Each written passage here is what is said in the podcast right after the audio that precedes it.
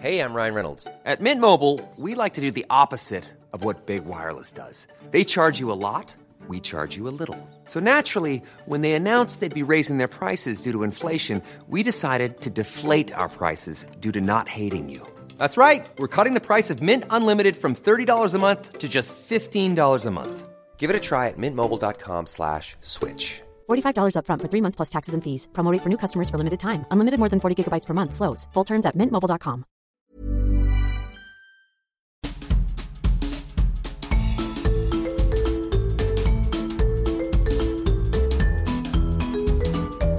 Vous écoutez le podcast de So Sweet Planet. Je suis Anne Greff et je vous propose des rencontres autour des thèmes des droits humains, de la culture et de l'environnement. Quelques mots avant de vous laisser écouter ce podcast pour vous informer qu'en raison des contraintes sanitaires, cette interview a été réalisée masquée mi-mars dans le salon d'un hôtel à Paris. Nous avons eu quelques bruits de fond entre la quatrième et la sixième minute. Après, tout se calme et vous pourrez profiter pleinement de cette rencontre.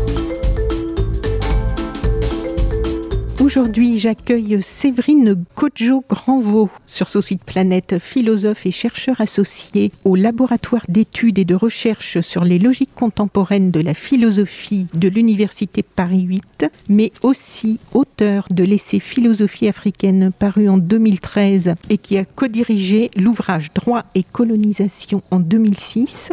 Séverine Kodjo Granvaux a aussi été rédactrice en chef des pages culture de Jeune Afrique et actuellement journaliste pour le journal le Monde. Je la reçois sur Sous-Suite Planète pour parler de son nouveau livre Devenir vivant, dans lequel elle nous propose des pistes à explorer pour mieux respirer au sens large dans les années qui viennent. Bonjour Séverine. Bonjour Anne. L'une des devises de Sous-Suite Planète, c'est de penser en dehors de la boîte, selon la formule consacrée en anglais. Et là, je crois que votre travail correspond tout à fait. On peut dire ça? Euh, On verra quel est le format de la boîte. Oui. Des de chacun. Alors, je vais lire la quatrième de couverture, qui est donc la, ce qui est sur la dernière page de la couverture de votre livre. Notre monde suffoque, tandis que la Terre est exploitée sans limite par une course effrénée aux richesses. De trop nombreuses populations vivent dans une grande pauvreté, subissent discrimination ou violence. Que l'on se situe d'un point de vue social ou environnemental, l'urgence s'impose de construire un monde qui établisse de nouvelles relations avec le vivant. C'est là un des défis majeurs du XXIe siècle. Cet essai appelle à porter sur la nature un regard nouveau, radicalement différent de celui qui a permis à la modernité occidentale de piller une large part de la planète et de l'humanité. Il nous invite à réaliser que nous ne sommes pas hors de l'univers ni dans l'univers, nous sommes l'univers. Séverine Kodjo Granvaux plaide pour une nouvelle manière d'être au monde en vibrant avec le tout vivant. Pas seulement en harmonie avec le cosmos, mais surtout en éveil, à l'écoute, dans l'attention, entrer en résonance et transformer l'écologie en une écologie E-C-H-O, L-O-G-I-E. Alors pourra-t-on sortir de soi et habiter pleinement le monde pour être enfin et devenir vivant? Voilà. Quel programme Quel programme? Votre livre s'ouvre avec une petite phrase en trois mots. Notre monde suffoque. Et vous poursuivez sur la page suivante. Que l'on se situe d'un point de vue social ou environnemental, l'urgence semble bien être de construire un monde qui respire, qui aspire à de nouvelles relations entre humains, certes, mais aussi avec le reste du vivant. Modifier nos manières d'être et de faire ne peut se réaliser ni même se concevoir sans remettre en question les paradigmes et les croyances qui nous conduisent à de telles situations. Et l'un d'entre eux, aussi surprenant que cela puisse être, est, me semble-t-il, celui de nature. La clé d'une meilleure relation au vivant se situe dans un changement épistémique radical qui renoncerait à ce concept de nature que la modernité occidentale a forgé pour mieux exploiter la Terre et une large part de l'humanité. Alors là, vous rejoignez donc euh, les constats que l'on commence à entendre, heureusement, un peu partout sur la planète, même si c'est encore euh, timide et que tout reste à faire, mais vous y ajoutez d'autres dimensions, et notamment un point qui va nous expulser de la boîte euh, dont on parlait, si l'on accepte de vous suivre, et ça va nous ouvrir bien grand, je pense, d'autres horizons. Il s'agit de notre condition cosmique. Qu'est-ce que vous appelez, on va rentrer tout de suite dans le vif du sujet, qu'est-ce que vous appelez notre dimension cosmique? Euh, merci pour cette euh, présentation, Anne. La, condition cosmique, c'est cette idée de se rappeler qu'on habite euh, la Terre, certes, mais que la Terre est d'abord et avant tout une planète et qu'elle se situe dans un univers et que elle n'est pas à part de cet univers, mais qu'elle est liée à cet univers et qu'elle est liée à son positionnement, à l'influence des astres. Et on sait très bien que, par exemple, si on on n'avait pas le soleil, euh, les plantes ne pourraient pas faire ce processus de photosynthèse et donc euh, produire euh, la vie. Oui, on va en parler. Qu'on dépend de la lumière pour grandir, pour s'épanouir. On a besoin de la vitamine D qui vient du soleil. Et on sait aussi que, enfin, des, des, études scientifiques sont en train de montrer que la Lune peut avoir des influences sur la qualité de notre sommeil. On sait qu'en fonction de son positionnement par rapport à la Terre, si elle est plus ou moins proche de la Terre, euh, en fait, on va l'hormone du sommeil va produire plus ou moins, euh, va être plus ou moins produite par notre corps, et donc on aura une qualité de sommeil qui sera plus ou moins meilleure. Et puis, c'est aussi euh, repenser que euh, euh, les astrophysiciens ont cette très belle phrase pour dire qu'on est les petits-enfants des étoiles ou que nous sommes tous des poussières d'étoiles. Et c'est rappeler que la Terre est née de l'explosion des méga-étoiles, que lors de cette explosion, ces étoiles ont produit de l'or, du silicium, du magnésium, du carbone, etc. Il y a toute une, une soixantaine d'éléments comme ça, chimiques, organiques, qui constitue la Terre, mais qui constitue aussi notre propre corps. Et que du coup, il y a une unité euh, ontologique, matérielle, entre euh, ces étoiles, euh, la Terre et l'ensemble du vivant. Donc c'est réellement rappeler ce lien d'interdépendance et que nous ne sommes pas isolés dans l'univers, mais que nous sommes aussi le produit de l'univers. Vous nous invitez dès les premières pages à penser contre la nature. Qu'est-ce que ça signifie penser contre la nature? Je voulais, avec cette phrase un petit peu euh, provocatrice, je voulais euh, rappeler que la nature est un concept euh, qui a été forgé sous la modernité, et rappeler aussi que la civilisation occidentale, la culture occidentale est une des, rares, sinon la seule, si on suit en cela Philippe Descola, à avoir séparé nature et culture, et que l'homme se situerait du côté de la culture, en dehors de la nature. Et la nature devient tout ce qui est extérieur à l'homme. Et euh, ça va même donner un petit peu plus tard cette idée d'environnement, comme si on vivait, comme si l'humanité vivait en quelque sorte en dehors de la nature. Et je voulais au contraire euh, amener à, repenser le lien extrême qui nous lie à la nature. Et pour rappeler d'abord que nous sommes aussi la nature. Et qu'en cela la, culture par exemple est le produit d'un élément naturel qui est euh, l'humain. Donc c'est d'abord nous rappeler que nous sommes des vivants et qu'en ça on fait partie du vivant et qu'on n'est pas exceptionnel euh, euh, sur cette terre. Et puis c'est aussi euh, mettre le doigt sur ce qu'est devenu cette nature, c'est-à-dire ce concept de nature sous la modernité. c'est quelque chose qui est extérieur à l'homme, mais c'est aussi quelque chose que l'homme va vouloir maîtriser et dominer. Et il y a cette phrase très célèbre de Descartes qui invite à l'homme à devenir comme maître et possesseur de la nature. en fait, ce qui se passe euh, sous cette période-là. Euh, c'est le développement des sciences, c'est le développement de la raison, et on a tout un courant majoritaire au sein des idées, au sein du monde des idées en Europe, qui veut euh, dominer la nature, qui veut l'homme veut prendre possession de cette nature, qui d'ailleurs va être transformée en ressource ressource naturelle. Et donc, euh, l'idée, c'est de la mesurer, de la quantifier, de pouvoir la contrôler.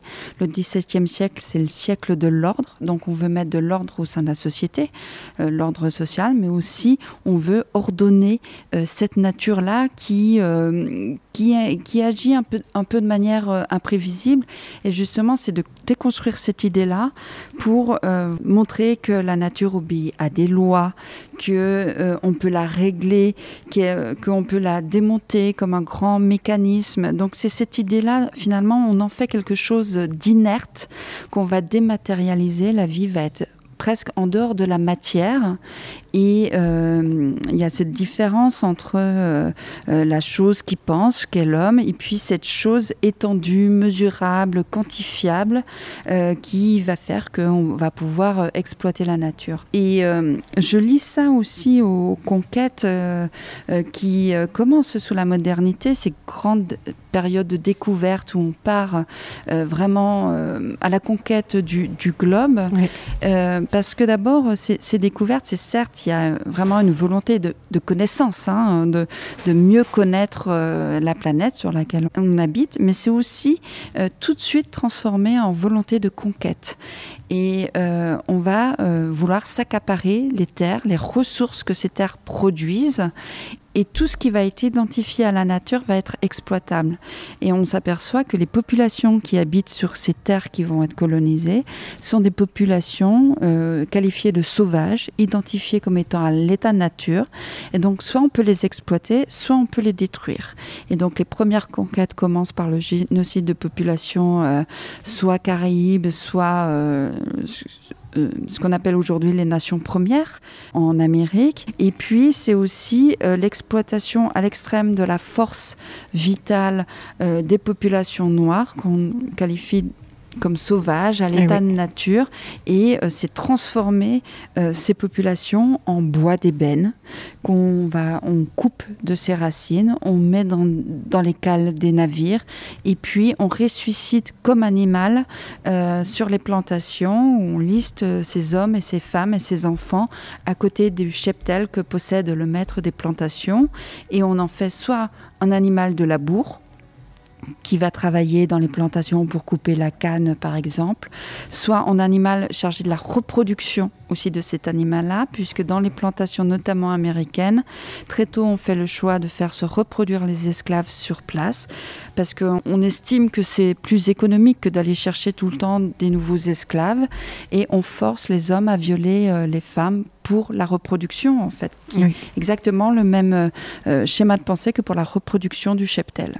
Et donc tout ça se fait euh, parce qu'on a identifié ces populations-là à l'état de nature en opposition à la culture qui est la civilisation. Et au XIXe siècle, on va tracer peu à peu cette ligne de progrès entre le passage de l'état nature à l'état de culture, la civilisation. Et c'est notamment ce qui sert de justification idéologique à la colonisation, à la deuxième période coloniale, qui est la mission civilisatrice. Merci de le résumer euh, aussi bien et aussi rapidement, parce que dans le livre donc, euh, que j'invite nos auditrices et auditeurs à, à lire. Vous, nous détaillez vraiment tout ce parcours dans l'histoire et comment notre attitude d'aujourd'hui s'est formée. Aujourd'hui, on peut être tenté de ne pas remettre en question la façon dont on pense, la façon dont on se conçoit, euh, se perçoit dans le monde. Et en fait, avec cette historique que vous nous faites, on comprend qu'il y a eu vraiment une construction de la pensée, de, de notre façon d'être au monde, de notre façon de justement de comment nous considérons cette nature en s'en considérant nous-mêmes comme extérieurs et avec tous euh, les dégâts que, que ça a pu faire, euh, justement, euh, de ce que vous venez de nous expliquer. Vous écrivez, si inattendu que cela puisse paraître, c'est notamment en pensant contre la nature que l'homme occidental pourra commencer à se dévêtir de son habit de colon. Les deux dominations, comme vous venez de nous l'expliquer, celle de l'humain sur le tout vivant et celle de l'Occident sur le reste du monde étant liées. Est-ce que vous pouvez revenir un petit peu sur cette notion? Parce que justement, ça complète ce que vous disiez avant, je trouve, euh. de cet Occident euh, tout, tout, puissant qui a voulu imposer sa façon d'être et de voir au reste du monde. Oui, au début, je suis partie d'une interrogation qui me laissait un petit peu perplexe. Je, il y a toujours eu des phénomènes de, domination, de colonisation, d'impérialisme dans l'histoire. C'est pas un phénomène nouveau. On n'a pas attendu la modernité pour aller euh, conquérir d'autres territoires. Mais quelque chose m'interrogeait quand même parce que il y a un changement de, grandeur et, du coup presque de nature euh, dans euh, l'esclavage sous la modernité et la colonisation. Et on a un phénomène qui d'un point de vue historique, qui prend une ampleur totalement euh, nouvelle et euh, qui, euh, qui modifie complètement le paysage à cette époque. Et la question qui était la mienne au, début, c'était de me dire, mais qu'est-ce qui a fait qu'à un moment donné, cet homme européen ne s'est plus contenté de vouloir dominer son voisin, mais de partir à la conquête du monde? Et du, monde dans sa globalité, puisque euh, la colonisation moderne va euh, s'étendre des Amériques à l'Afrique, à l'Océanie euh, et, même vers l'Asie. Donc il y a une volonté de domination totale du, globe. Et ça, c'est un phénomène nouveau dans, l'histoire. Et en, faisant un travail d'approche historique, je me suis rendu compte que, alors il y a plusieurs facteurs. Des travaux scientifiques qui, euh, euh, qui expliquent qu'il y a une approche économique. On peut avoir une approche économique pour justifier cette expansion. Euh, c'est le début du capitalisme naissant qui a besoin d'aller chercher davantage de terres, davantage de marchés. Mais cette, cette justification économique, moi, ne me satisfaisait pas. Elle me semblait incomplète. Et j'ai voulu chercher peut-être une explication plus psychologique euh, pour expliquer ce qui faisait qu'à un moment donné, on, se dit je suis capable de dominer le monde et je vais le dominer. Et je me suis rendu compte que ces conquêtes, en fait, ces, grandes découvertes, euh, arrivent à un moment où il y a vraiment ce qu'on appelle une révolution épistémique euh, au sein de, de l'Europe. C'est la révolution galiléo-cartésienne. Et donc, en fait, ce qui s'est passé, c'est qu'avec la découverte de l'héliocentrisme, euh, l'homme européen, occidental, euh, découvre qu'il n'est plus le centre de l'univers. La Terre n'est plus le centre de l'univers. Et euh, Freud qualifie ça de première grande blessure narcissique parce qu'il comprend que le monde ne tourne pas autour de lui. et, et ce qu'on observe du point de vue de l'histoire des idées, c'est qu'on s'aperçoit que jusqu'à présent, euh, les philosophes s'intéressaient aussi à ce qu'aujourd'hui on qualifie de phénomènes naturels ou de la biologie ou des mathématiques. C'était des grands penseurs complets. Et à partir de la découverte de l'héliocentrisme, tout ce qui va relever de l'univers va être délaissé par les philosophes aux astrophysiciens, aux physiciens. Euh, et euh, les philosophes ne vont presque plus s'interroger sur la place de l'homme au sein du cosmos.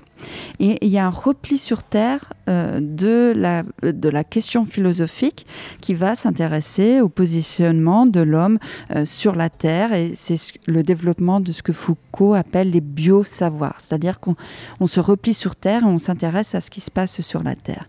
Et en s'intéressant à ce qui se passe sur la Terre, c'est cette période-là où on va vouloir non plus puisqu'on ne peut plus être le centre de l'univers et régir l'univers, on va vouloir devenir le centre du monde et régir le monde. Et donc c'est comme si cette blessure narcissique, en fait, invitait cet homme européen à vouloir dominer la nature et devenir le centre de la Terre. Et euh, je me suis rendu compte que très rapidement, en fait, il y avait réellement un lien qui était fait entre domination de la nature et domination des populations qui sont réduites à l'état de nature.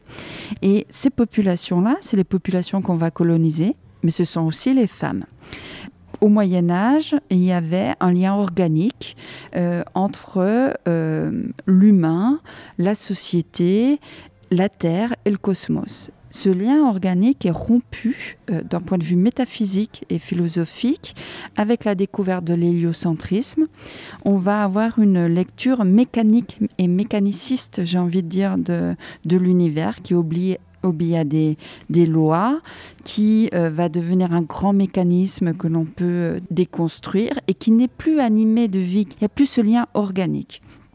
Et à ce moment-là, ce lien et même il y, a vraiment une, une, volonté des philosophes à l'époque de, de couper ce lien organique et de dire il faut dégager les lois de la nature, les lois mathématiques. Il faut avoir une vision, une lecture mathématique de l'univers et du fonctionnement de la Terre. Et les personnes qui restent liées de manière organique euh, à ce grand cosmos, ce sont les femmes. Et les femmes, euh, comme la nature, elles apparaissent comme désordonnées, elles sont historiques, et là aussi, il faut remettre de l'ordre dans tout ça. Et il y a par exemple des textes de Francis Bacon euh, qui sont terribles, qui justifient justement la chasse aux sorcières, qui justifient euh, cette inquisition contre ces femmes parce que elles maintiennent ce lien organique avec la nature, avec le cosmos, et que ça, c'est plus possible. Et on a d'autres euh, textes de, philosophes qui montrent, euh, notamment, je pense à Hegel par exemple, qui est très connu, que euh, l'Europe, c'est l'histoire de la raison, le progrès de la raison sur le monde, et que l'Afrique, par exemple, est dénuée d'histoire, et que la raison ne vient pas, ne traverse pas l'Afrique, et que en ça, ça justifie l'esclavage des populations africaines.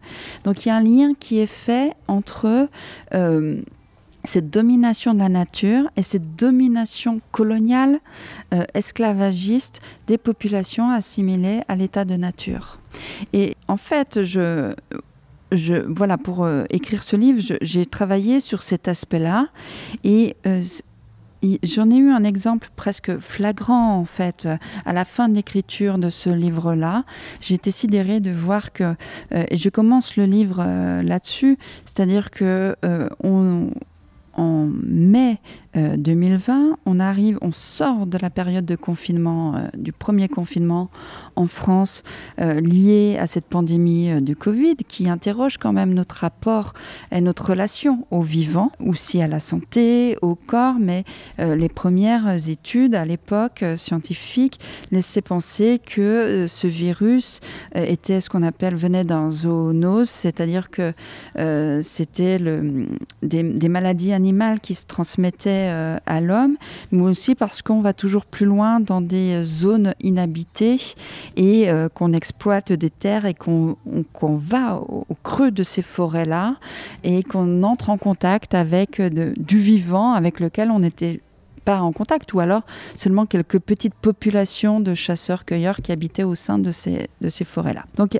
cette pandémie, elle interroge sur notre, notre lien avec le vivant, et en même temps, euh, on sort de ce confinement en France avec une grande manifestation qui a lieu devant le palais de justice, qui appelle à une, une, justice pour euh, le, la mort de ce jeune homme, Adama Traoré, qui a été euh, tué, en fait, qui a été euh, asphyxié par euh, le poids de gendarmes sur son corps lors d'une arrestation extrêmement violente. en même moment est mort George Floyd, cet Africain-Américain qui meurt asphyxié aussi sous le genou d'un policier et on avait euh, à la fois un, rapport social et un rapport sanitaire où on ne pouvait plus respirer et deux dominations, une domination sur la nature, une domination sur des corps noirs qui empêchaient de respirer. Et je trouvais que ces deux phénomènes concomitants illustraient à quel point la domination de la nature et la domination de ce que euh, en Occident on a appelé les autres étaient liées.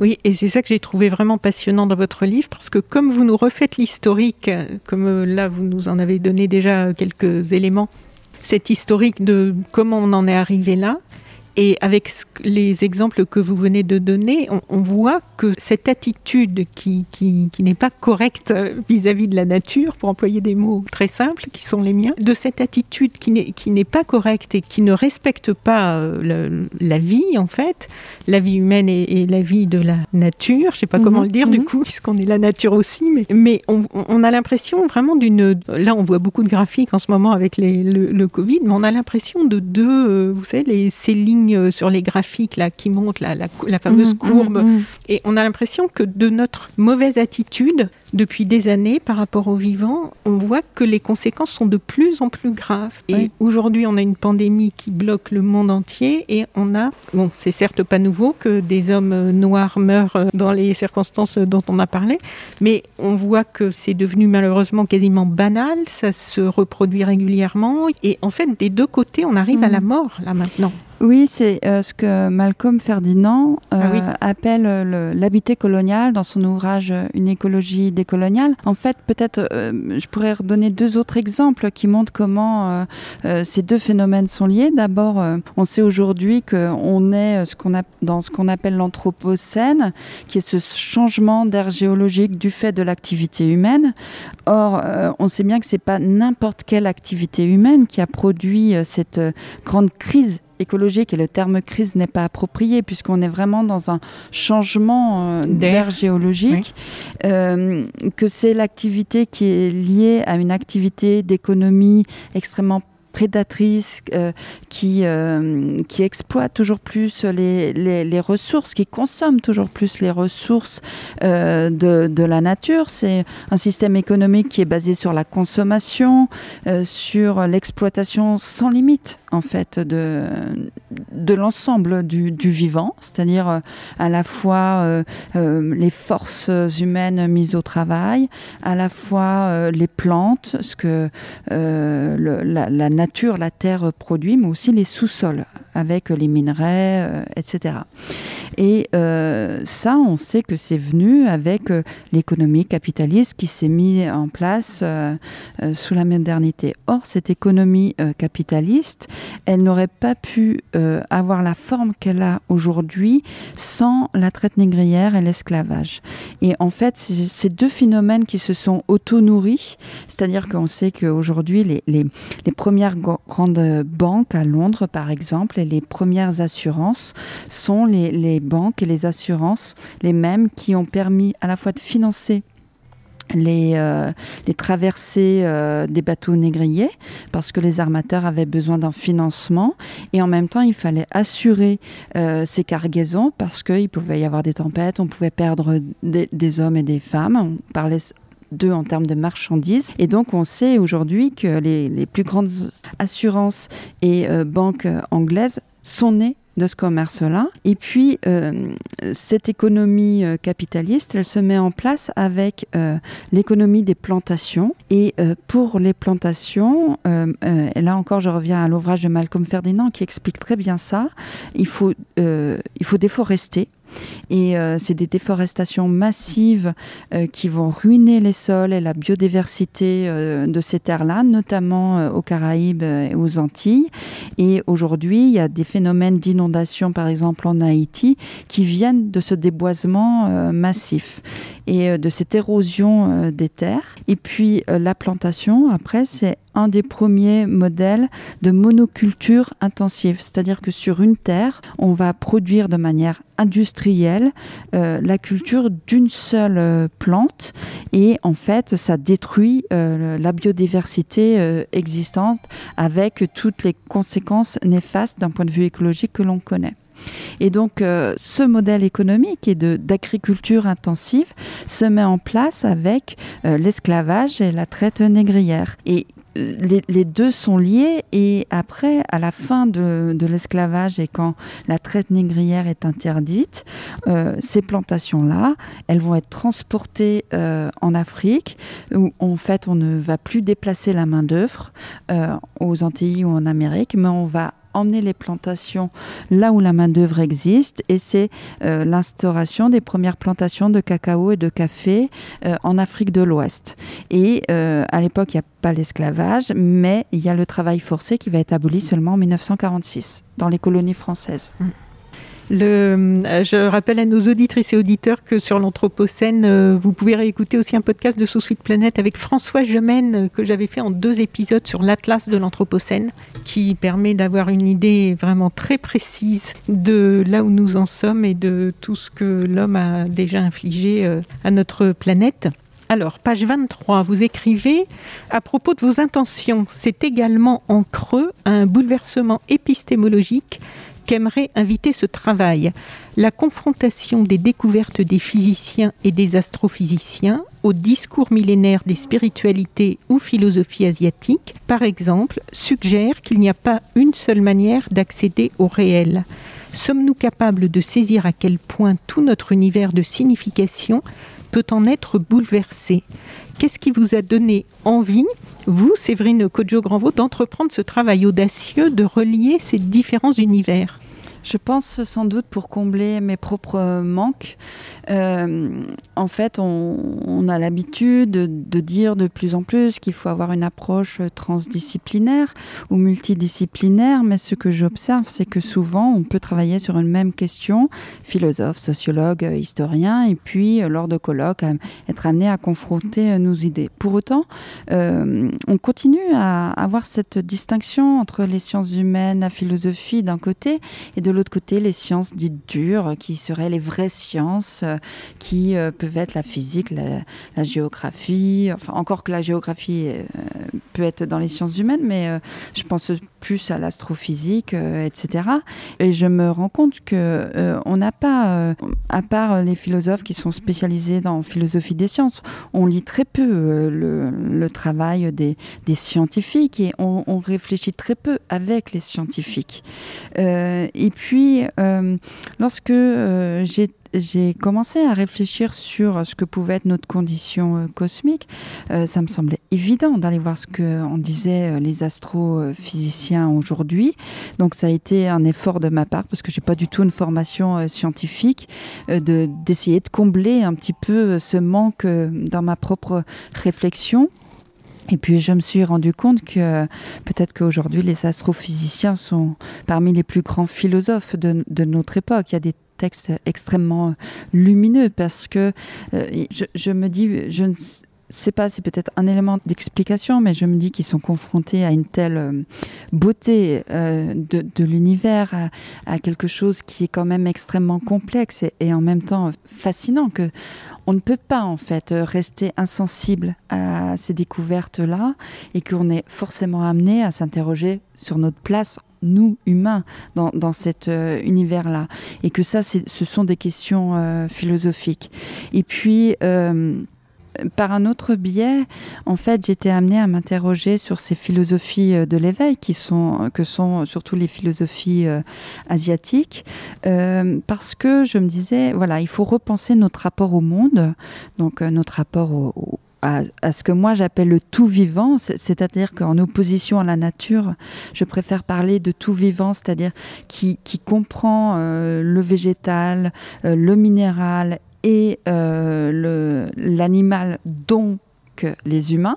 Et c'est une manière de plus toujours mettre l'homme en dehors de, la nature. Et puis en plus, l'opposition, elle est homme-nature et les hommes comprennent aussi les femmes. Donc c'était une manière de ne plus avoir cette euh, distinction-là qui me met mal à l'aise et qui, euh, même si on pense les liens de, de, de l'humanité avec le vivant, le fait d'appeler nature, il y a quand même euh, cette idée de quelque chose d'autre. Donc euh, euh, voilà, en repensant donc quelle pouvait être notre attitude envers le, tout vivant, pour ne plus avoir cette manière d'habiter le monde qui est une manière de domination, je réfléchissais à quelque chose qui serait plutôt de l'ordre de la résonance. je pense qu'on va y revenir ensuite, mais de me dire voilà l'idée c'est d'être en attention, d'être, de faire attention avec qui nous vivons, euh, de faire attention à notre environnement, à, nos proches, euh, mais aussi à l'ensemble du vivant, à, être attentif à ce qui se passe.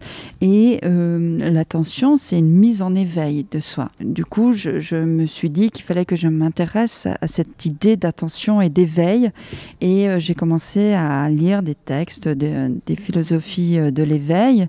Et j'étais frappée de faire ces lectures en parallèle et de voir comment ces textes se répondaient.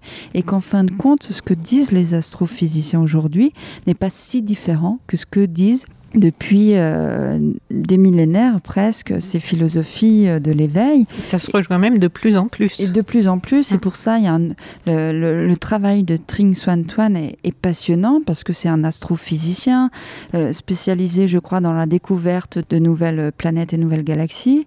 Et puis, il, a cette, cette culture des philosophies de l'éveil qui fait qu'il il montre justement dans ses ouvrages comment aujourd'hui, euh, ce que disent les astrophysiciens était déjà dit par ces philosophies-là et à quel point c'est troublant. Alors on peut pas, on, pourrait avoir une, lecture sceptique et dire bon bah voilà, c'est oui peut-être ils disent ça mais ils n'ont pas voulu le dire ou, ou je sais pas, on pourrait rester sceptique mais moi je, je me dis que c'est pas juste une, une, coïncidence en fait.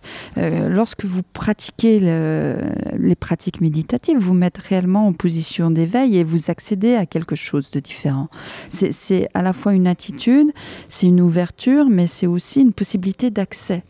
Euh, je dirais pas une autre réalité, mais c'est d'accéder différemment à la réalité. Et moi, d'un point de vue philosophique, c'est ce qui m'intéresse, de voir comment des discours qui euh, obéissent à des rationalités différentes, c'est-à-dire à la fois le discours scientifique, euh, le discours euh, de ces philosophies de l'éveil, le bouddhisme, le taoïsme ou même l'hindouisme, mais aussi des discours philosophiques animistes africains, en fait, disent exactement les mêmes choses et finalement ont la même lecture de la réalité. Donc d'un point de vue philosophique et épistémique, qu'est-ce que ça veut dire? Ça suppose qu'il y a différents modes d'accès au réel et que du coup, il n'y a peut-être pas tant euh, que finalement, enfin ça nous amène à revisiter ce concept de vérité qui finalement devient une mode de production euh, d'intelligibilité du réel. Et ça nous amène à plus de modestie, en fait. Je crois que euh, un des travers, peut-être, de notre société occidentale, c'est de n'avoir plus que foi dans le discours euh, scientifique, en, pensant que c'est le seul valable et euh, qu'il n'y a que la science qui nous dit réellement ce qui est du réel, ce qui n'est pas le discours des scientifiques, mais plutôt une approche populaire, j'ai envie de dire, de, de, la science. Les scientifiques, eux savent très bien quelle est la limite de leur pensée, de leur découverte, et savent très bien justement qu'il n'y a pas de vérité, que tout est amené à reconstruction en fonction des nouvelles découvertes. Mais cette foi populaire que l'on a, et que l'on a presque tous, j'ai envie de dire, euh, par rapport à la science, je crois qu'elle doit être remise en question et surtout, on doit aborder la science avec beaucoup plus de modestie, parce que ce n'est qu'une manière d'accéder euh, au réel. Et quels écueils souhaitiez-vous éviter quand vous êtes euh, parti dans cette grande aventure? Euh, oh, c'est difficile de répondre à cette question-là parce que parce qu'on avance euh, en tâtonnant. D'abord, euh, le premier écueil, c'est celui d'avoir une position surplombante, de, de, voir les choses de haut. je crois que c'est plus intéressant de les analyser par le bas. C'est de faire très attention. Enfin, le plus difficile, c'est de toujours se remettre en question. Et ça, c'est très difficile parce que on, on voit jamais nos propres limites et en quoi notre pensée est euh, influencée par autre chose ou alors dit quelque chose d'une époque, d'une idéologie, d'une culture, et donc de remettre en question en fait son propre héritage euh, culturel, philosophique, euh, etc. Voilà, d'essayer d'identifier ce qui a été construit, comment, qu'est-ce qu'il y a à déconstruire. Alors ça, c'est c'est d'abord d'essayer de, lire le, le, maximum en dehors de son sa propre culture au sens large. Donc ça veut dire pour moi, comme philosophe, c'est être aller chercher du côté des philosophies l'éveil qu'on considère plus facilement comme des euh, religions, euh, alors qu'il y a, y a réellement une dimension euh, philosophique. C'est aller chercher aussi chez les textes scientifiques. donc ça, ça, permet de remettre en question l'approche philosophique. Et puis, c'est aller chercher, aller lire des textes qui viennent d'autres univers de signification, d'autres cultures. C'est lire des textes de penseurs et philosophes africains. C'est aller lire des textes écrits par des apatistes, c'est euh, lire des textes euh, par des anthropologues euh, américaines, mais qui ont travaillé avec des communautés aborigènes. Je pense par exemple à Deborah Bird Rose, ce qui amène en fait à, sortir en fait de notre formation, de notre bagage intellectuel. Voilà.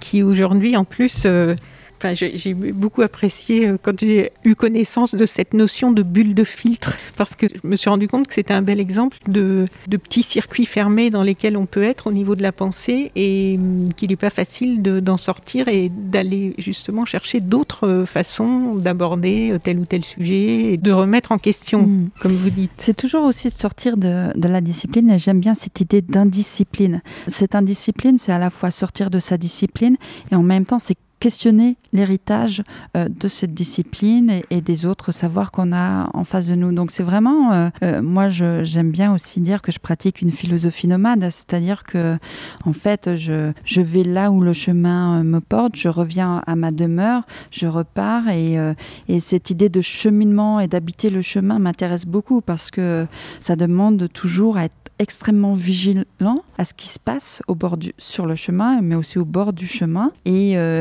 et à être prêt à accueillir la rencontre. Et du coup, il y a un enrichissement qui est fabuleux par rapport à si on reste toujours dans son domaine de. Mm. Alors, vous nous parlez aussi des tentatives actuelles de colonisation de la Lune et vous concluez ce passage en posant la question est-ce réellement ainsi que nous souhaitons faire monde et habiter le cosmos en en modifiant les écosystèmes et en y exportant l'anthropocène? Donc je viens de lire le livre de Marie-Monique Robin, La fabrique des pandémies, et l'on y voit aussi, et c'est assez euh, désolant euh, pour euh, ne pas dire révoltant, que l'on refuse obstinément d'intégrer les alertes qui nous sont lancées, qui nous sont lancées par les scientifiques et, par la planète maintenant, de changer de comportement et de système économique. Ça, refuse tout ça pour l'instant. On travaille sur les conséquences, mais toujours pas sur les causes. Est-ce que vous avez déjà eu l'occasion de proposer en direct à des décisionnaires, que ce soit dans le monde politique, commercial, médical, les réflexions que vous nous livrez dans ce livre, qui ah pourraient, je pense, être très, très, enrichissantes pour eux? Non, on m'a jamais fait cette proposition. Non, quel dommage. Après, bon, le livre est là, ils peuvent le lire s'ils le veulent, mais euh, non, non. Euh, je voudrais revenir sur cette, euh, sur cette colonisation de la Lune et de Mars que vous avez évoquée, parce que je crois que c'est extrêmement important. Euh, on a eu ces jours-ci euh, des sondes, des, petits robots qui sont arrivés euh, soit autour de Mars, soit sur Mars. je trouve que voilà, il y a un côté absolument fascinant et, et extrêmement enthousiasmant de se dire qu'on va en apprendre un peu plus sur, sur Mars. On a pu écouter le son. Le Ah, c'est incroyable et avoir des images. Enfin, c'est moi voilà, je, je, regarde ça mm. avec des yeux euh, ébahis. Et en même temps, euh, je crois qu'on, qu'il faut absolument avoir une réflexion sur ce qu'on veut faire de cette exploration euh, spatiale. Alors, ça, ça, pourrait faire sourire quand je dis qu'il faut vraiment qu'on se préoccupe de, de est-ce qu'on veut habiter, comment est-ce qu'on veut habiter la Lune et Mars, parce qu'on voit très bien que ça va pas se faire tout de suite. En attendant, il y a réellement un enjeu économique, mais aussi politique qui se met en place. Les grands gouvernants euh, euh, l'ont compris. Il y a des espèces de centres de commandement de l'espace qui ont été mis en place aux États-Unis, en France, euh, en tout cas par les grandes nations qui veulent envoyer des objets sur l'espace. On sait très bien que la, guerre de l'information va passer aussi par la guerre géostratégique qui se joue en ce moment dans l'espace. C'est avec l'emplacement des satellites qui permettent les communications ce genre de, choses-là, qu'en même temps, euh, envoyer des satellites, ça pollue énormément euh, l'espace. Donc en fait, c'est comme si euh, le mode de vie que l'on avait, qui aboutit au désastre écologique que l'on connaît, on l'exportait dans l'espace. Et surtout que vous citez, enfin, vous, moi, j'étais pas au courant de ces expériences qui sont faites pour essayer de lancer des petits écosystèmes sur la Lune par la Chine. L'idée serait de transformer l'atmosphère de la Lune pour que euh, rendre habitable euh, la Lune, pour en faire une base, comment dire, une base qui permettrait d'aller ensuite plus facilement euh, sur Mars. Donc, il y a eu cette expérience chinoise là, qui était d'envoyer sur la Lune. Donc, en plus, c'est sur la face cachée de la Lune, celle où à laquelle on n'accède pas. Donc c'est à toujours aller un peu plus loin. Et là, c'est pas juste de la connaissance scientifique, c'est euh, jouer un petit peu aux apprentis euh, sorciers en envoyant à la fois des végétaux, des petites graines et puis euh, des œufs de mouche pour essayer de recréer un, un écosystème et de voir comment est-ce qu'on pourrait recréer de l'atmosphère sur la Lune. Donc là, c'est vraiment en fait partir dans l'idée de vouloir rendre habitable ces planètes-là, mais ça veut dire d'en transformer complètement l'écosystème. Et ça, je crois qu'il faut que réellement on s'interroge, parce que euh, la leçon de l'Anthropocène montre qu'on ne peut pas euh, tout se permettre et qu'il faut savoir se poser des limites et qu'il y a des endroits qui sont inhabitables. Il faut accepter que certains endroits demeurent inhabitables. Et puis c'est vrai que cette idée de, de ne pas remettre en question euh, tout le mode de vie qui a fait qu'on en est arrivé dans cette situation dramatique dans laquelle on est aujourd'hui et que sans se poser des questions, sans remettre en cause, on est déjà en train de se projeter pour aller reproduire ça. En fait, les mêmes causes qui produiront les mm. mêmes effets, c'est quand même un peu inquiétant. Hein. Alors, j'ai beaucoup aimé euh, aussi l'idée du cogito microbien. nous ne sommes pas, donc je suis. J'adore l'idée. Est-ce que vous pouvez nous expliquer un petit peu? Oui, euh, cette idée, elle, euh, là aussi, je l'ai trouvée chez des scientifiques qui montrent que notre corps ne tient que parce que nous habitons d'autres vivants. Euh, on a des bactéries en nous, il y a des microbes, euh, on héberge plein de mondes différents en fait dans notre corps et même l'activité cérébrale a besoin de passer par ces petites euh, bactéries et autres, autres corps vivants. Et en fait, ce qui fait tenir notre corps, à proprement parler, c'est l'existence de ces autres corps vivants qui nous compose en, fin de compte. Donc, euh, nous ne sommes que parce que, nous, enfin, je suis que parce que euh, nous sommes pleins à l'intérieur de moi. Et, là aussi, on va toujours un peu plus loin dans cette idée d'interdépendance, c'est-à-dire que l'individu, le, le 1, ce qu'on voit comme le 1, n'existe que parce qu'il y a une pluralité qui le fait tenir. Voilà, d'ailleurs, euh, vous, vous, en parlez aussi par rapport au phénomène identitaire. Oui, on retrouve, mais en fait, c'est parce qu'on retrouve ce phénomène-là dans, dans, dans l'ensemble euh, du vivant, c'est-à-dire que la, la, biodiversité permet, donc cette pluralité euh, permet à la vie d'exister et de se maintenir.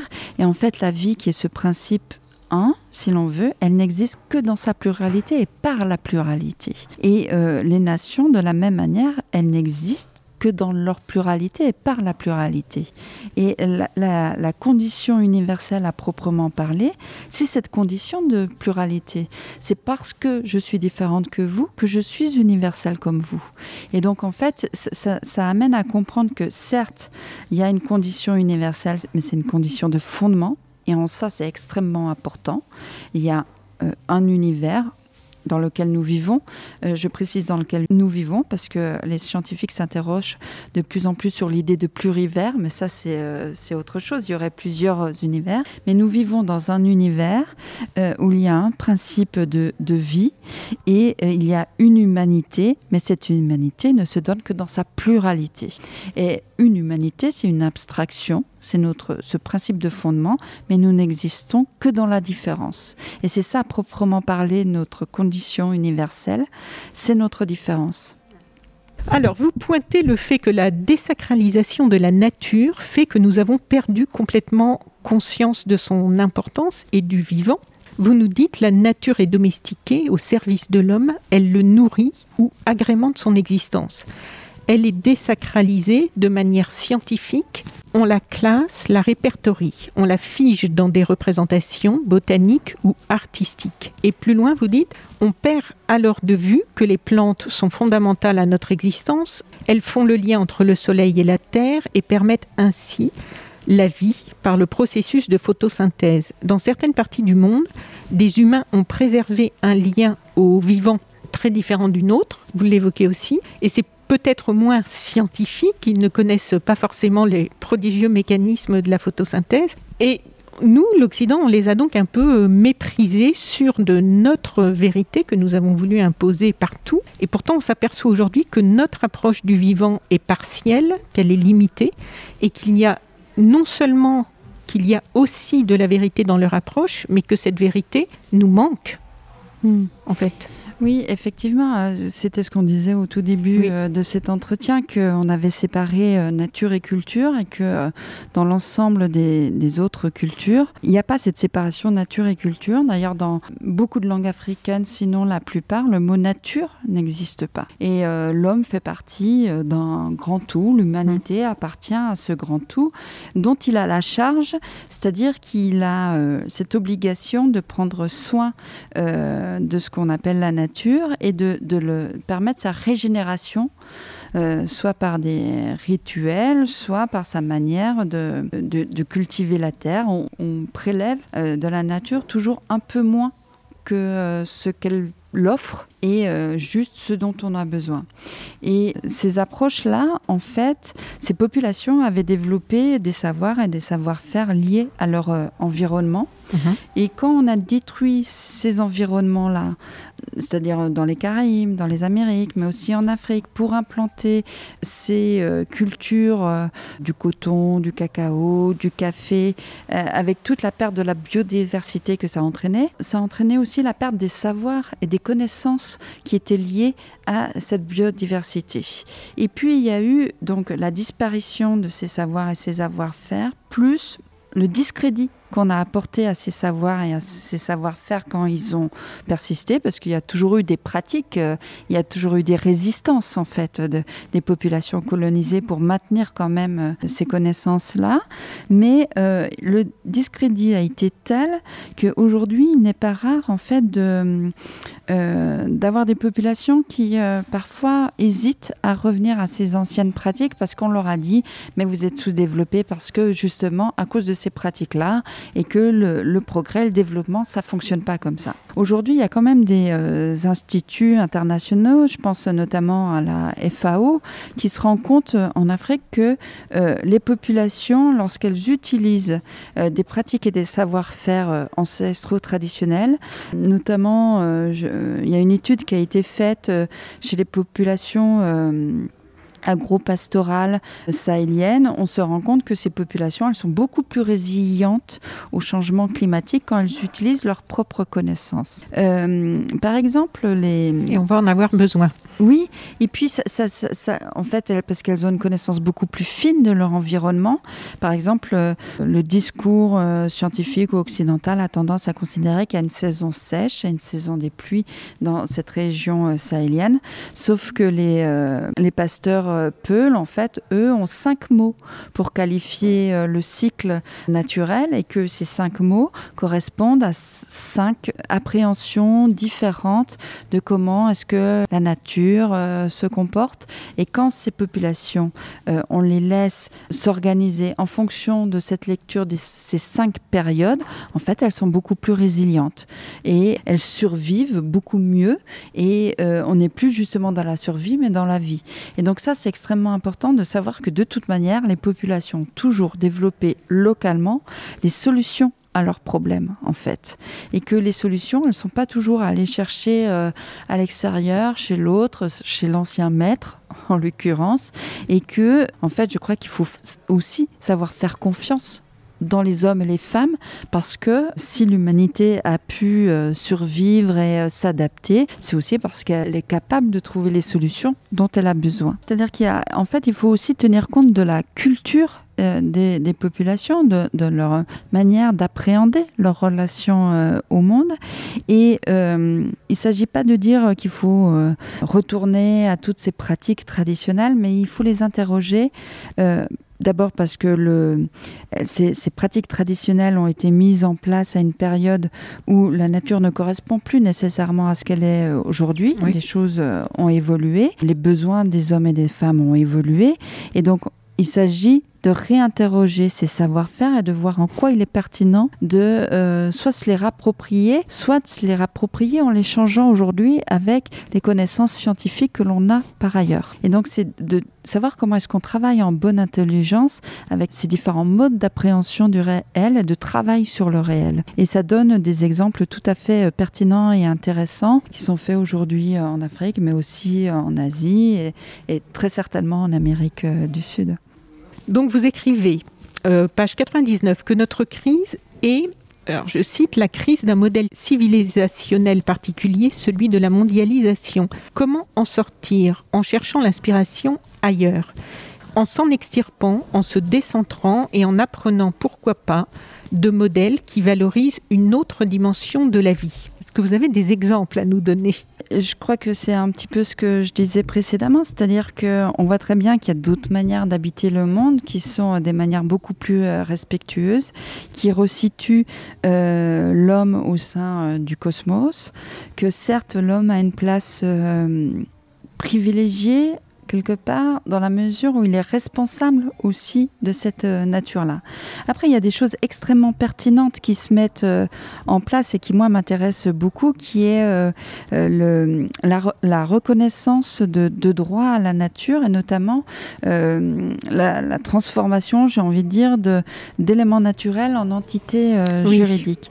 C'est des exemples qui se mettent en place, notamment en Amérique du Sud, en Nouvelle-Zélande, en Australie, par exemple, où on des montagnes, des rivières euh, qui ont été considérées comme des entités juridiques. Donc ça, c'est pas un phénomène nouveau d'avoir des, êtres inanimés reconnus comme des entités juridiques, puisque nos sociétés sont des entités euh, juridiques, les entreprises sont des sociétés, euh, des entités juridiques. Mais là, on dote la nature de droit, ce qui fait qu'il y a des, des représentants de la montagne ou de la rivière qui peuvent aller porter plainte parce qu'elles ont été polluées, parce qu'on a détruit euh, le cours de la rivière, euh, etc. Il y a un exemple extrêmement euh, intéressant en Équateur où justement une rivière a porté plainte contre une municipalité et a gagné son procès. Oui, on en a parlé avec Valérie Cabanès que j'ai reçue. Exactement, qui fait un énorme travail sur cette question. -là. Et c'est passionnant aussi. Hein. Et c'est passionnant parce qu'en en fait là, on a d'autres modes de vie d'autres relations aux vivants,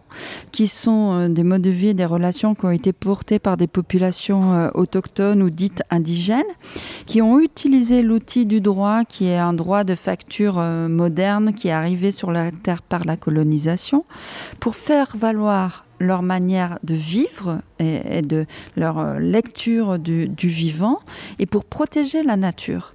Et donc là, je trouve qu'on a un agencement très intéressant de voir comment euh, d'autres manières de, penser notre lien au vivant peuvent euh, nous donner des outils pour voir comment on peut protéger la nature et puis aussi s'y protéger des cultures avec. C'est pas seulement protéger la nature, c'est protéger toutes les cultures qui vont avec euh, cette nature-là.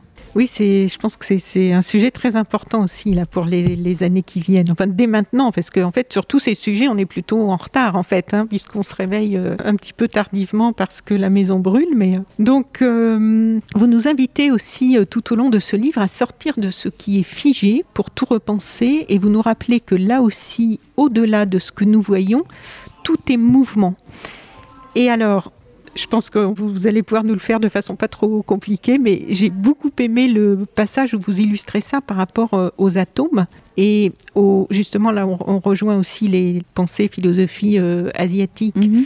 De l'éveil avec euh, la notion de souffle, on, on, va en parler un petit peu après, et cette notion de qu'on a longtemps traduit par vide en fait en France et qui n'est pas vide, justement, mm. qu'on traduit maintenant par vacuité. Je suis pas toujours non plus à l'aise avec ce terme, mais en fait, c'est quand même mieux que vide. Mais j'ai trouvé que votre exemple avec l'atome et la, part de vide et les électrons en mouvement et tout ça, que c'était euh, vraiment une belle image qui nous permettait d'avoir une idée de ça.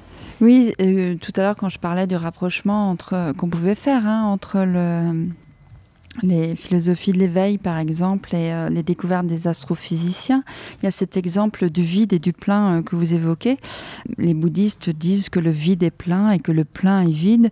Et euh, nous, occidentaux, bon, on comprend pas très bien ce que ça veut dire. Peut-être on aurait cette idée de comprendre qu'effectivement les choses ne sont pas pures mais contiennent toujours un petit peu leur opposé en, en elles-mêmes. Mais ça va beaucoup plus loin que ça. Et en fait, ce qu'on observe, c'est complété euh, chez ces philosophies de l'éveil par cette idée que le vide, en fait, est traversé. Ce n'est pas le néant. Nous, dans notre culture occidentale et religieuse, on a euh, confondu le vide et le néant. Donc le vide, il n'y a rien. Mais euh, s'il n'y avait rien entre vous et moi, il n'y aurait pas. On, serait. S'il n'y avait pas ce vide, on serait collés l'une l'autre. Et donc le vide, c'est quelque chose qui est empli d'une, du souffle. c'est par ce souffle-là, c'est le souffle qui traverse le vide, qui relie les éléments et qui fait que les éléments tiennent. Et les astrophysiciens montrent que dans l'univers, le vide sous-entendu quelque chose qui ne contiendrait rien n'existe pas. Il y a toujours une, énergie minimale qui est là et que en fait le vide est empli de mouvement. Il n'y a que du mouvement, que de l'énergie qui maintient ce vide-là.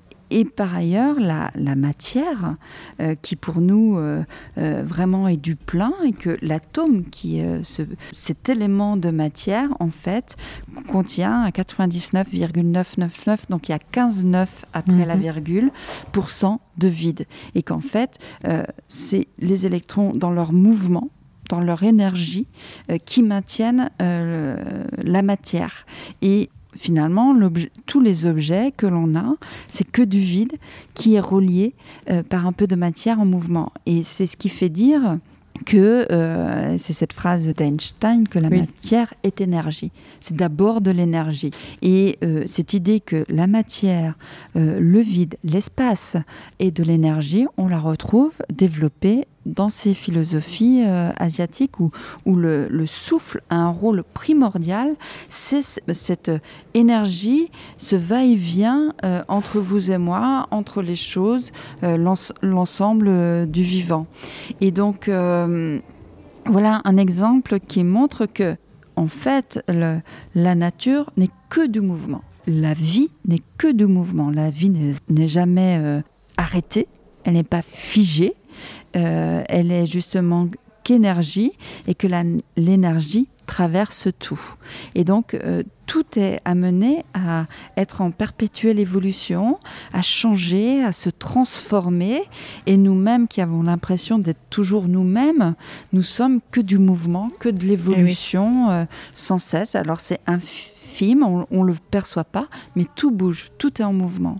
Et dans cette même euh, lignée, il y a aussi, qu'on retrouve chez Einstein et, dans les philosophies euh, asiatiques, cette, euh, cette idée que dans ce qu'on appelle vide et qui ne l'est pas, donc, c'est aussi plein de potentialités. Ah oui, oui, parce ça, cette idée-là, elle est, elle est très, elle est très réjouissante, je trouve. Oui, je la trouve fabuleuse parce que, alors, c'est là que que ça devient difficile parfois de suivre les, les, scientifiques. Et je trouve que le, grand regret que j'ai, c'est qu'on n'ait pas une culture scientifique populaire beaucoup plus euh, importante pour euh, comprendre et pour avoir ça en nous, en, fait.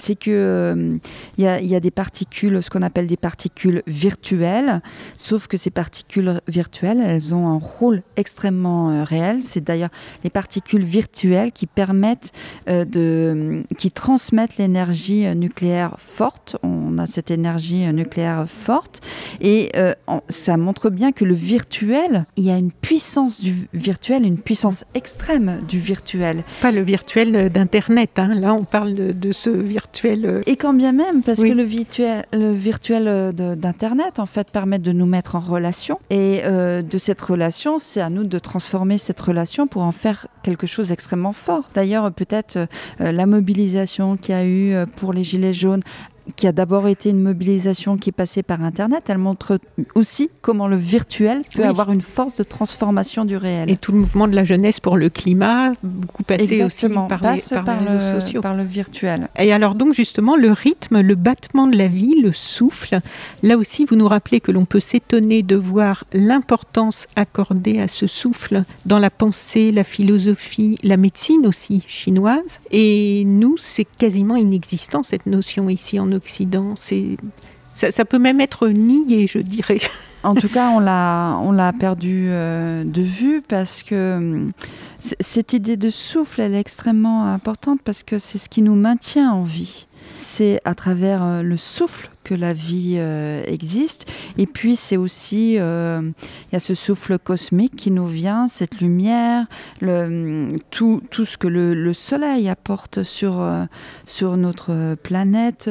Ça, c'est du souffle en fait, du souffle cosmique. C'est cette énergie qui existe à enfin, dans l'univers et qui maintient euh, l'univers. L'univers n'est pas fixe, il est en expansion. Donc, euh, il y a cette énergie qui, euh, qui bouge, qui anime les éléments. Et le souffle, il est à la fois aussi cette production de l'atmosphère, cette terre que je respire qui est l'air le souffle des autres vivants. Les plantes produisent cette atmosphère qui vient en, moi, qui me nourrit, qui me nourrit d'oxygène, qui est mon souffle que je vais euh, propulser euh, à l'extérieur de moi, redonner euh, au tout vivant qui se nourrit, etc. Et puis le souffle, c'est aussi cette capacité d'endurance que j'ai pour affronter la vie, pour évoluer. C'est mon énergie vitale. C'est aussi ce qui fait battre mon cœur, qui fait battre mon rythme, c'est ce qui me donne euh, mon propre rythme.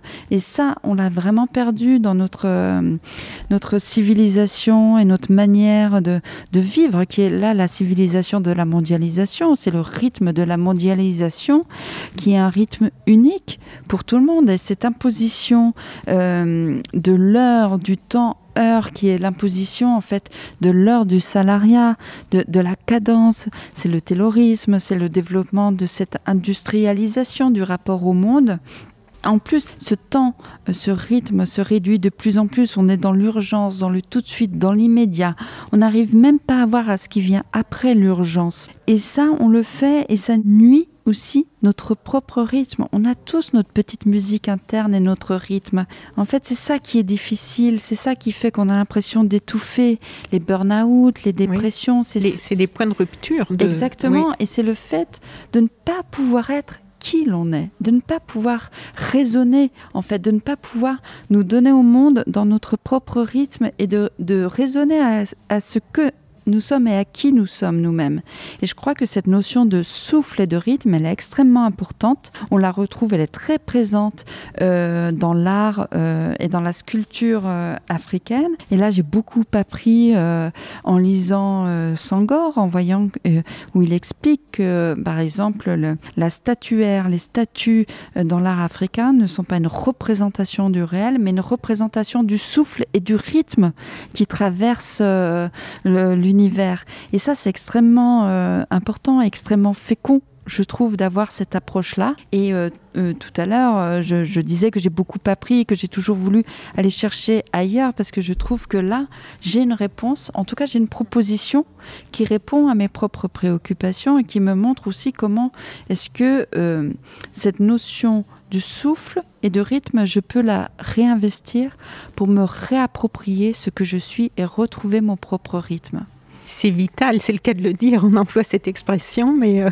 mais ce que vous dites là par rapport au statut, ça m'a vraiment frappé, j'ai trouvé ça tellement important et triste aussi en même temps, je trouvais. Quand euh, j'ai fait une interview au début de Sous Planète de Phil Winsar sur euh, la mhm. restitution du patrimoine africain, et donc je m'étais un peu plongée dans toute cette euh, problématique. Et en fait, ce qui me frappait, c'était que ici, par rapport à est-ce que l'on rend ou pas des objets d'art, par exemple, du, qui devraient retourner en Afrique, et donc les résistances que ça a pu susciter, mais en fait, il y avait un tel, une telle différence de discours, comme si je comprenais bien que ici, des, des, personnes politiques qui ne sont pas du tout dans cet univers et qui n'ont même pas l'information que l'approche de cette statue pour quelqu'un en Afrique, c'est ce que vous disiez, qui est tellement loin de l'objet auquel on réduisait mm. ces, objets, est-ce qu'on les a appelés comme ça. Parce que nous, on les a réduits en objets inanimés, alors que là-bas, ce sont vraiment des objets traversés par une force vitale, emplis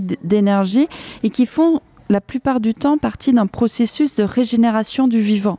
Et donc on est dans une dimension, une lecture complètement euh, différente. du coup, le dialogue était, mm, mm. c'était vraiment euh, curieux, je trouvais, d'assister à, ça. Après, bon, je pense que dans des dialogues plus approfondis, euh, je pense que Felwinsar a pu apporter aussi toute cette connaissance-là, mais enfin, dans les, même les papiers qu'on pouvait lire dans la presse française sur le sujet, on voyait bien que les, les ceux qui écrivaient étaient souvent... Les lectures ne sont pas les mêmes, ouais. Euh, oui, étaient mm. vraiment enfermés euh, dans mm. leur seule mm. lecture et n'imaginaient même pas que de l'autre côté, la lecture pouvait être euh, différente. Bon, donc opposer droit humain et droit de la nature vous paraît être un non-sens. Vous écrivez page 91, le droit à un environnement sain devrait être considéré comme l'un des droits humains les plus fondamentaux et vous mentionnez des scientifiques qui ont exposé récemment le lien existant entre l'agriculture intensive, l'extension des terres agricoles, la destruction de la biodiversité et d'habitat, la déforestation, mais aussi la pollution et l'apparition de zoonoses. Donc, ces scientifiques que Marie-Monique Robin a interviewés dans son excellent livre La fabrique des pandémies lui ont confié être bien déprimés de parler dans le désert et certains, comme Bob Wallace que vous citez, mettent clairement en cause le système capitaliste, ce système qui est aujourd'hui responsable de tellement de maux sur notre planète, mots MAUX, ce système qui semble indéboulonnable. Euh, vous, est-ce que vous avez une idée de votre approche euh, très large? Est-ce que vous avez une idée de par quoi on pourrait le remplacer? Parce que là, il y a beaucoup d'attaques sur ce système. On commence à être nombreux à, être d'accord sur le fait qu'il va falloir passer à autre chose. Mais est-ce qu'il émerge d'autres euh, choses possible pour le remplacer, pour vraiment penser à, la suite euh, Juste avant de répondre ça, je voudrais euh, dire qu'il faut absolument penser la fin de ce système-là. Et ce qui, moi, me m'étonne, me frappe, c'est que on est capable d'avoir un, discours qui euh, envisage tout à fait la fin, la possibilité de la fin de l'homme, en disant que la crise écologique va petit à petit amener à la disparition de, de l'humanité et qu'on sait que la planète va nous survivre, enfin va survivre à l'humanité. Et en même temps, on est incapable de penser la fin du système économique qu'a inventé cette humanité. Et euh, je trouve que là, c'est un échec de notre raison, en fait, de, de, de, refuser de, penser la fin de ce système euh, économique.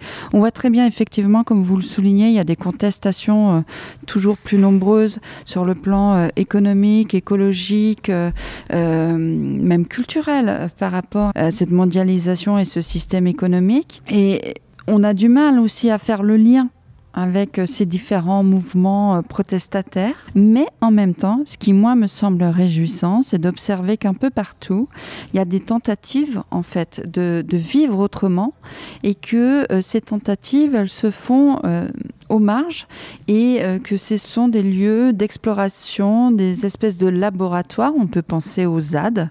Et euh, ce qui était tout à fait intéressant avec euh, l'exemple de la ZAD de Notre-Dame-des-Landes, c'est qu'à la fois il y a une production réflexive, théorique, mais aussi une manière de vouloir concrètement habiter le monde différemment.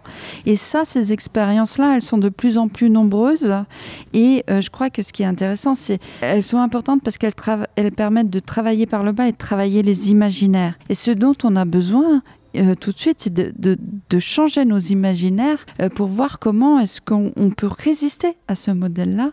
je pense que les, solutions, elles viendront pas d'en haut. C'est-à-dire que, en fait, ces révolutions qui viennent d'en haut et surplombantes, elles fonctionnent pas.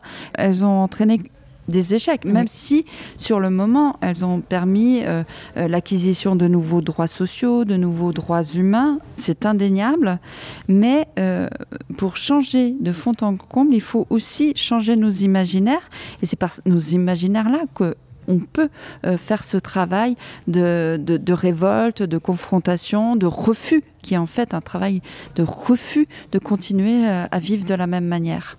Et, juste pour terminer là-dessus, que les solutions, elles seront différentes suivant les, lieux. Il n'y a pas une seule solution pour toute la planète. Et le, mot universel aussi mériterait une petite révision? On en dit quelques mots? Oui, bien sûr. Je, l'ai euh, abordé euh, tout à l'heure, la question de, de l'universel, elle est importante parce que euh, elle est mobilisée euh, aujourd'hui dans le contexte français et en, fin de compte dans une sorte de, de dialogue de sourds, j'ai envie de dire, alors qu'il me semble que les critiques de l'universel et les défenses de l'universel, en fait, se rejoignent sur cette même idée qu'il faut viser à cet universel-là. Sauf que pour certains, cet universel-là existerait déjà et que d'autres montrent que en fait, il est améliorable et que pour prendre en compte toutes les différences et pour justement travailler à cette idée d'universel qui prend en compte toutes les richesses du monde sans vouloir les supprimer. Et euh, c'est universel, on sait que les critiques de l'universel, en fait, elles datent pas euh, d'aujourd'hui, mais déjà en 1953, Merleau-Ponty, euh, dans l'éloge de la philosophie, contestait cet universel en disant c'est un universel de surplomb vertical qui s'impose de haut pour dire en fait comment est-ce qu'on doit vivre quel type de civilisation on doit mettre en place. Et c'est au nom de cet universel que s'est fait la mission civilisatrice euh, de la colonisation. Il s'agissait d'exporter son propre modèle de civilisation, euh, c'est-à-dire son économie, sa culture, mais aussi sa religion. Et on demandait au peuple colonisé de se convertir. Et, même notre histoire. Et, notre histoire. apprendre notre histoire de France. Tout à fait. donc il n'y avait qu'une histoire, qu'une manière d'être au monde. C'était cet universel-là euh, qui était aussi cet universel républicain qu'on entendait euh, imposer. Et puis Merleau-Ponty dit il y a un autre universel. Il y a un universel latéral, horizontal, qui euh, est riche de tous les particuliers, qui rassemble toutes les différences et qui se construit dans le respect et la considération de l'autre. Et donc cet universel-là, en fait, est-ce que peut-être les latinos appellent appelle un pluriversel, c'est-à-dire qu'il est composé du pluriel qui fait toute la richesse de l'universel. Des mots reviennent souvent dans vos pages. Certains, on en a déjà parlé, résonance, vibration, poésie, fécond, tout vivant, interdépendance, musique aussi. Quelle place a la musique et l'art en général euh, dans tout ça? Je trouve que le, cette nouvelle manière de, ou en tout cas cette autre, c'est plus précis, cette autre euh, manière d'habiter euh, le monde, pour moi, elle repose sur une poétique. Elle repose sur une manière d'être au monde qui euh, prend en considération tout ce qu'il y a autour de soi, et prend en considération ce que l'on est, Et c'est cette manière de vouloir entrer en résonance et de euh, vibrer euh, avec le monde. Or, euh, cette manière d'être, de vouloir vibrer avec le monde, d'entrer en résonance avec le monde et de résonner, de vibrer au monde, je crois que c'est le propre de, de l'art qui nous invite à nous projeter dans le monde pour vibrer avec le monde et pour aussi aller au-delà en fait de, vibrer avec le, cosmos. Et je trouve qu'il y a des pratiques euh, de la danse ou de la musique qui justement nous permettent de nous relier par la vibration et la résonance à, cet être au cosmos. J'ai envie de dire non plus seulement cet être au monde mais cet être au cosmos. Oui. Et vous, vous évoquez, donc on, on en a parlé un peu plus tôt, l'importance de se soucier d'eux, être attentif, le fameux care, suivi d'un passage aussi très intéressant sur les traces laissées au niveau cellulaire par l'histoire. Mhm. Donc vous mentionnez que l'on a découvert qu'il y a effectivement des blessures biologiques oui, il y a, euh, en fait, c'est les, avancées des, scientifiques dans le domaine de l'épigénétique qui montrent que euh, l'on est extrêmement euh, sensible à notre environnement, qui est notre environnement naturel, mais aussi social, économique, historique, et que, en fait, c'est un environnement joue non pas sur nos gènes, mais sur la manière dont nos gènes fonctionnent. Et qu'en en fait, finalement, il n'y a pas de déterminisme, même au niveau de l'ADN. C'est-à-dire que certes, on a des gènes, mais euh, le fonctionnement de ces gènes peut être amené à évoluer, à être détérioré euh, par les conditions euh, de notre environnement.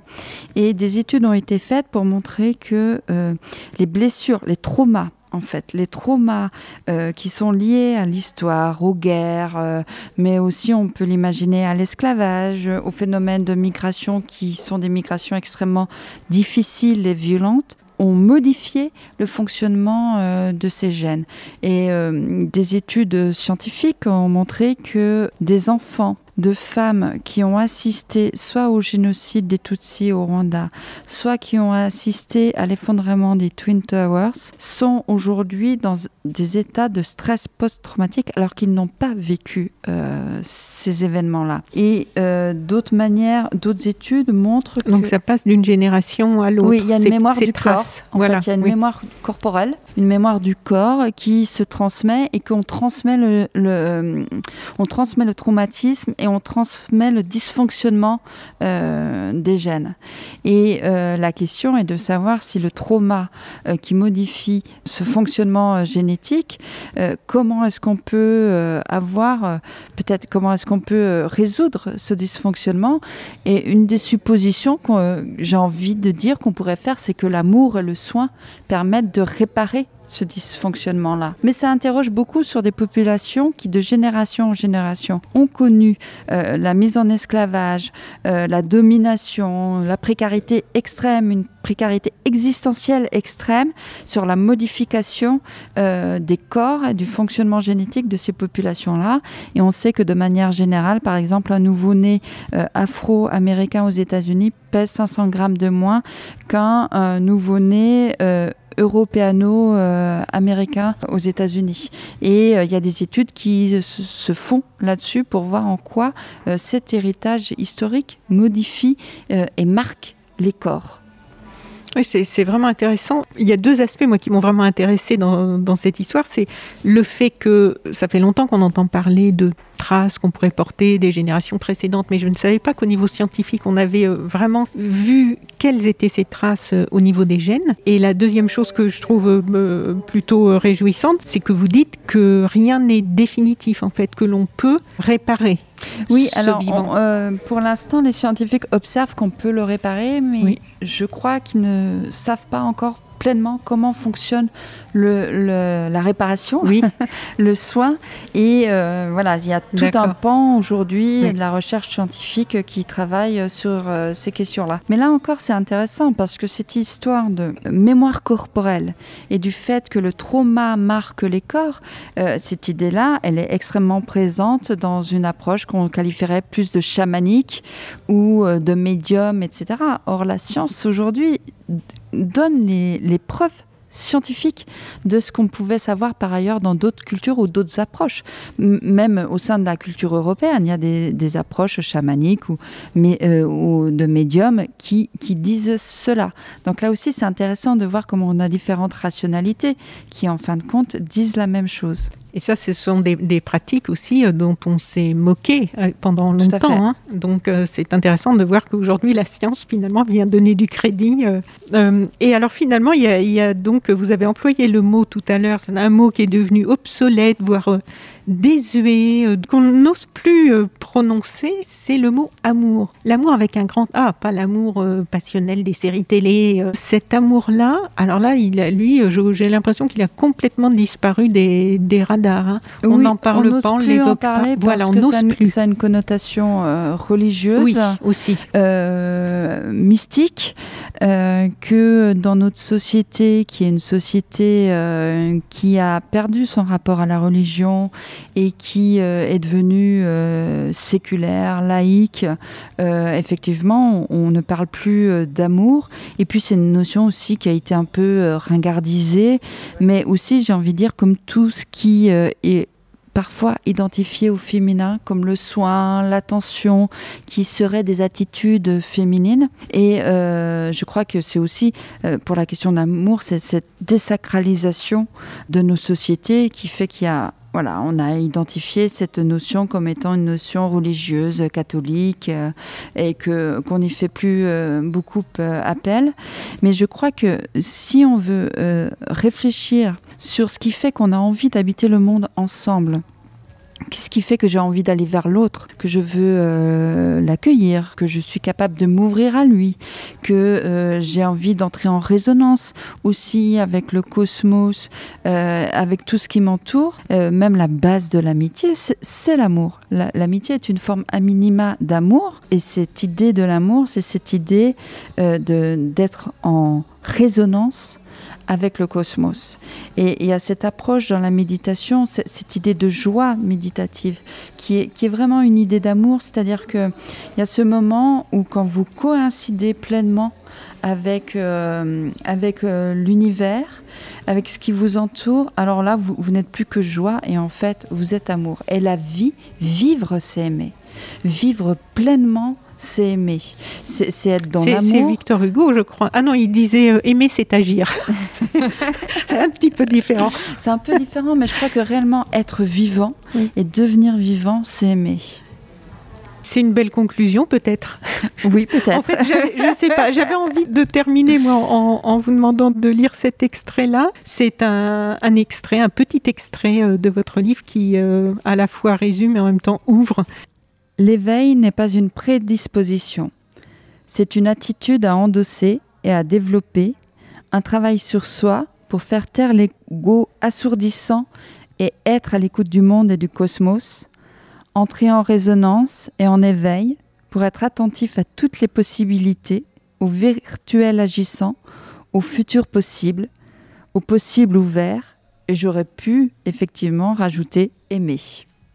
Un grand, grand merci, Séverine Cojo-Granvaux, dans cette période compliquée. Hein. on, fait le, on a fait cette interview dans un salon où les tables, on ne peut pas s'asseoir à toutes les tables, il faut garder la distanciation. Nous sommes masqués, euh, les micros ont des petites bonnettes antibactériennes. Malgré tout ça, donc je vous remercie d'être venu et de, nous avoir parlé euh, si bien et si profondément de votre livre Devenir vivant, qui est donc paru aux éditions Philippe Ray, que j'encourage tout le monde à lire parce que c'est, je trouve qu'en plus aujourd'hui, non seulement on a besoin de pistes pour l'avenir, et on a aussi besoin de choses qui font du bien pour euh, se réparer un peu aussi, réparer euh, ce vivant qui, voilà, que nous sommes. Et j'invite tout le monde à lire ce très beau livre et un grand merci. C'est moi qui vous remercie. Très bonne continuation. Merci à vous aussi.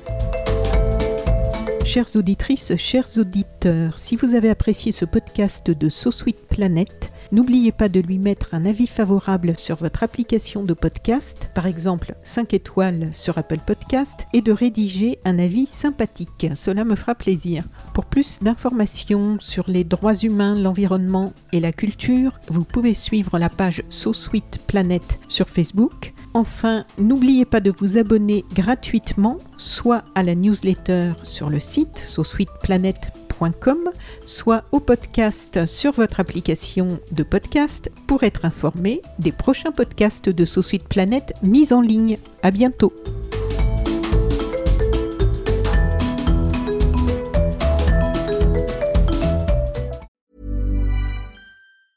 Ever catch yourself eating the same flavorless dinner three days in a row? Dreaming of something better? Well, HelloFresh is your guilt-free dream come true, baby. It's me, Kiki Palmer. Let's wake up those taste buds with hot, juicy pecan-crusted chicken or garlic butter shrimp scampi. Mm. Hello Fresh. Stop dreaming of all the delicious possibilities and dig in at HelloFresh.com. Let's get this dinner party started.